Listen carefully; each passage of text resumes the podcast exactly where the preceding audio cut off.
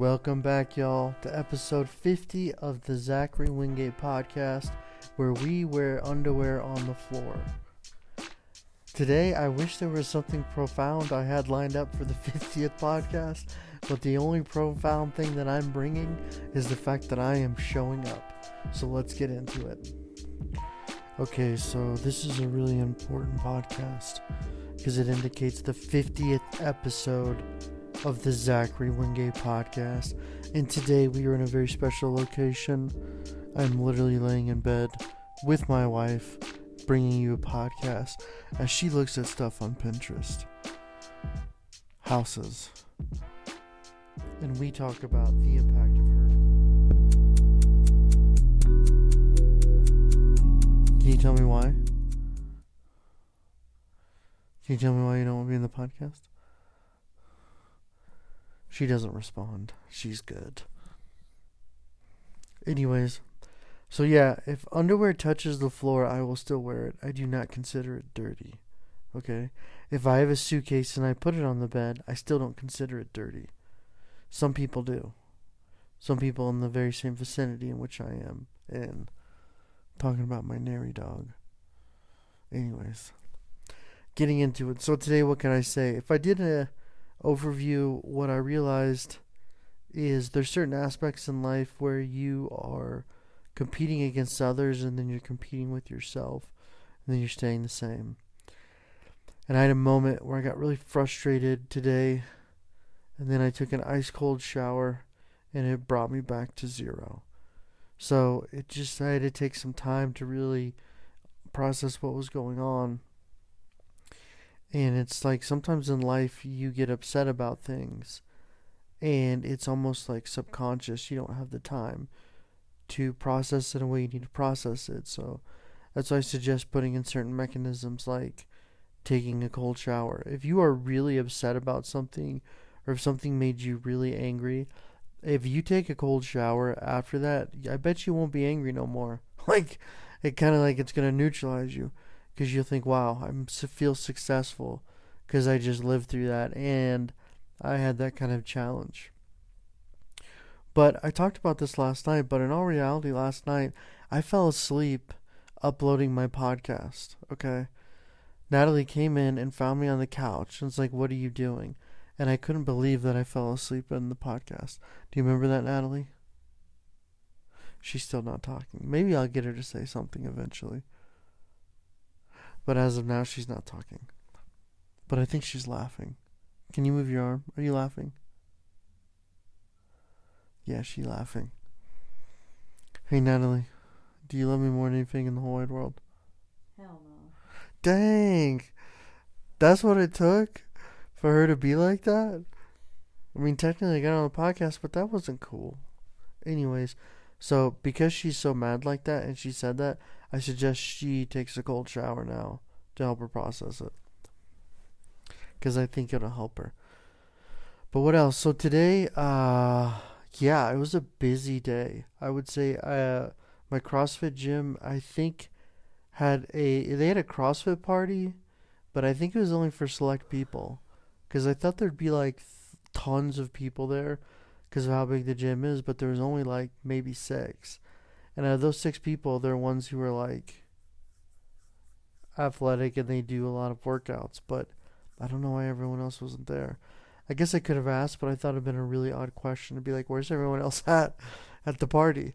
So I didn't ask. But it was a good time. Drink some beers. You know, had some norteña, which I guess is some Ecuadorian liquor, and it was okay. I wouldn't write home to mom about it. The weird part is about like aguardiente is it tastes like the uh, liquor that they have in Greece. It's like the same thing. Like I couldn't tell you the difference. Like they both taste like licorice, which is really weird. But I digress. So then I had to go to the airport, drop off the rental car, and it's like it's really sad whenever you don't have a car in Ecuador because it just feels like when you're walking on the street, you're like, dang, but we I walked on the street essentially is what I'm trying to tell y'all. And then came home, staying at Natalie's near grandparents' house, and I was able to watch the Razorback game on my phone, and it was so sad because they lost to Texas A&M, and I can't stand Texas A&M like most people.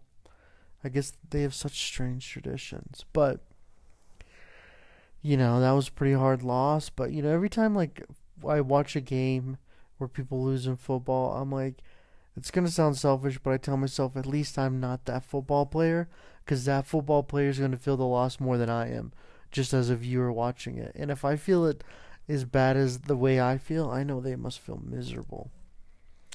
Um, the same way people feel whenever I beat them in things.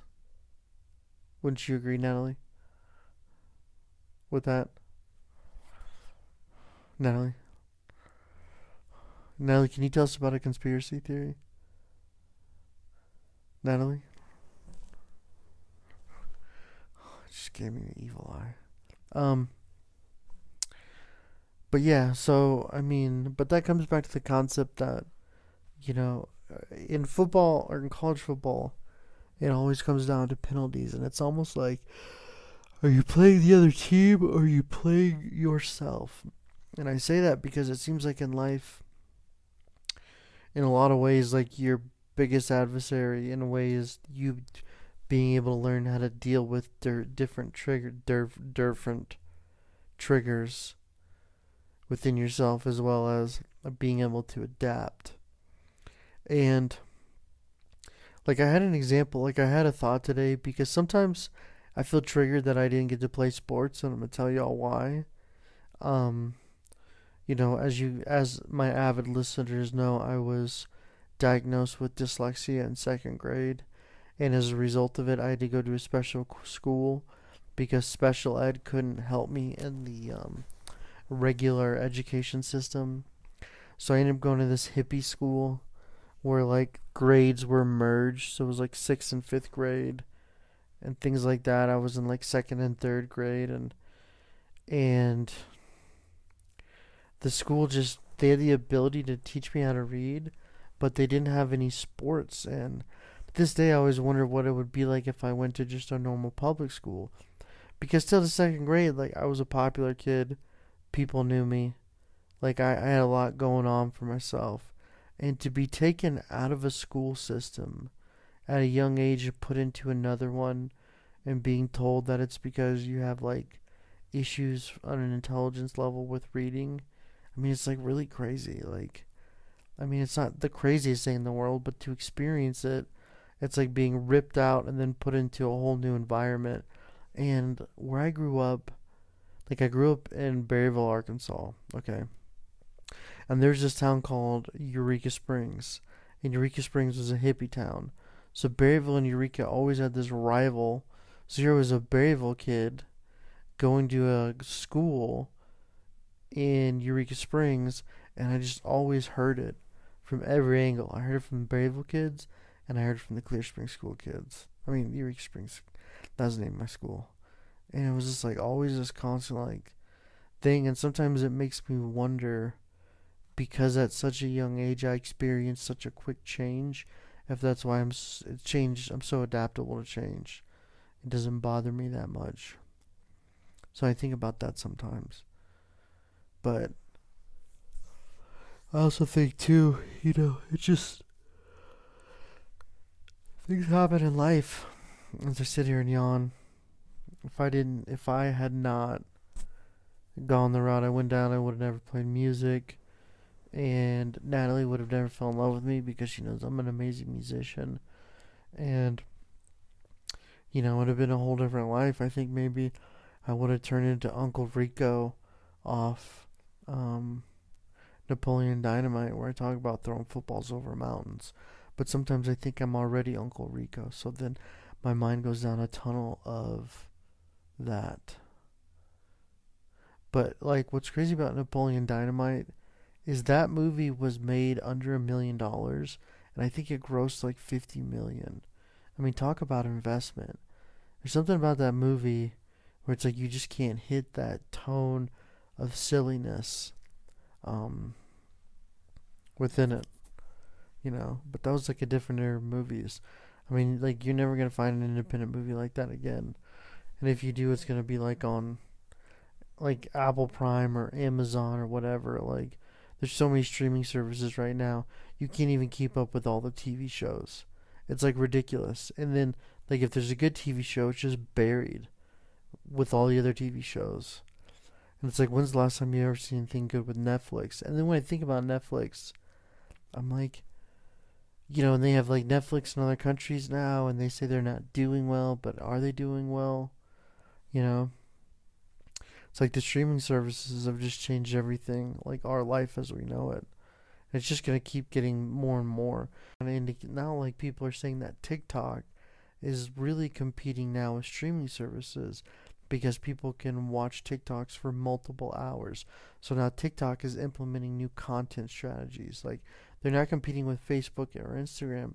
They're competing with like normal television, which is just mind blowing. You know, to where you're gonna get a transition, and it's like, it's like, there's gonna be houses where there's no TV, and the people just look at their phone all day, and like they're not, they don't watch TV together no more. They don't tune into TV shows.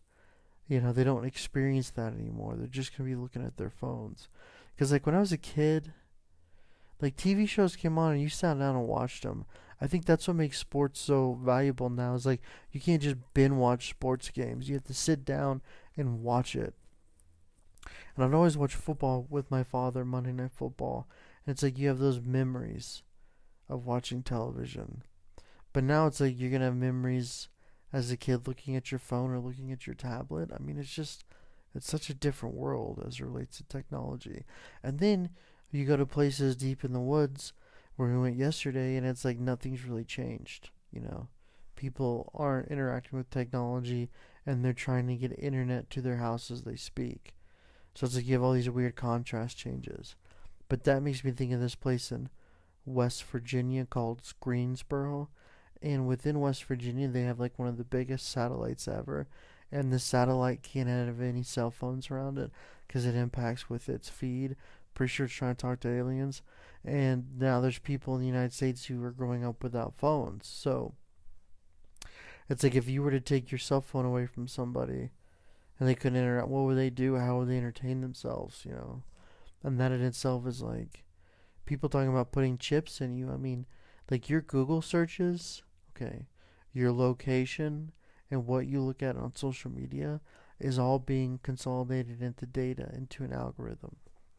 You know, it's all being annotated.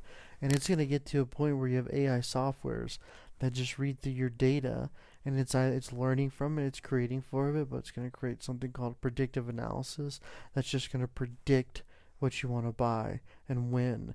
And it's gonna there's gonna be a point where Amazon is probably already doing it now, but there'll be like suggestive buys, and you'll put it up, and you'll be like, "Damn, I really want that. I want that stupid jacket, like so bad."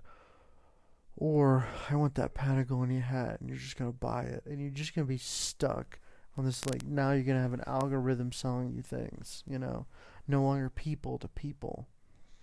It's gonna be a different world. You know, and that's kind of where the tunnel we're on right now with technology and how it works.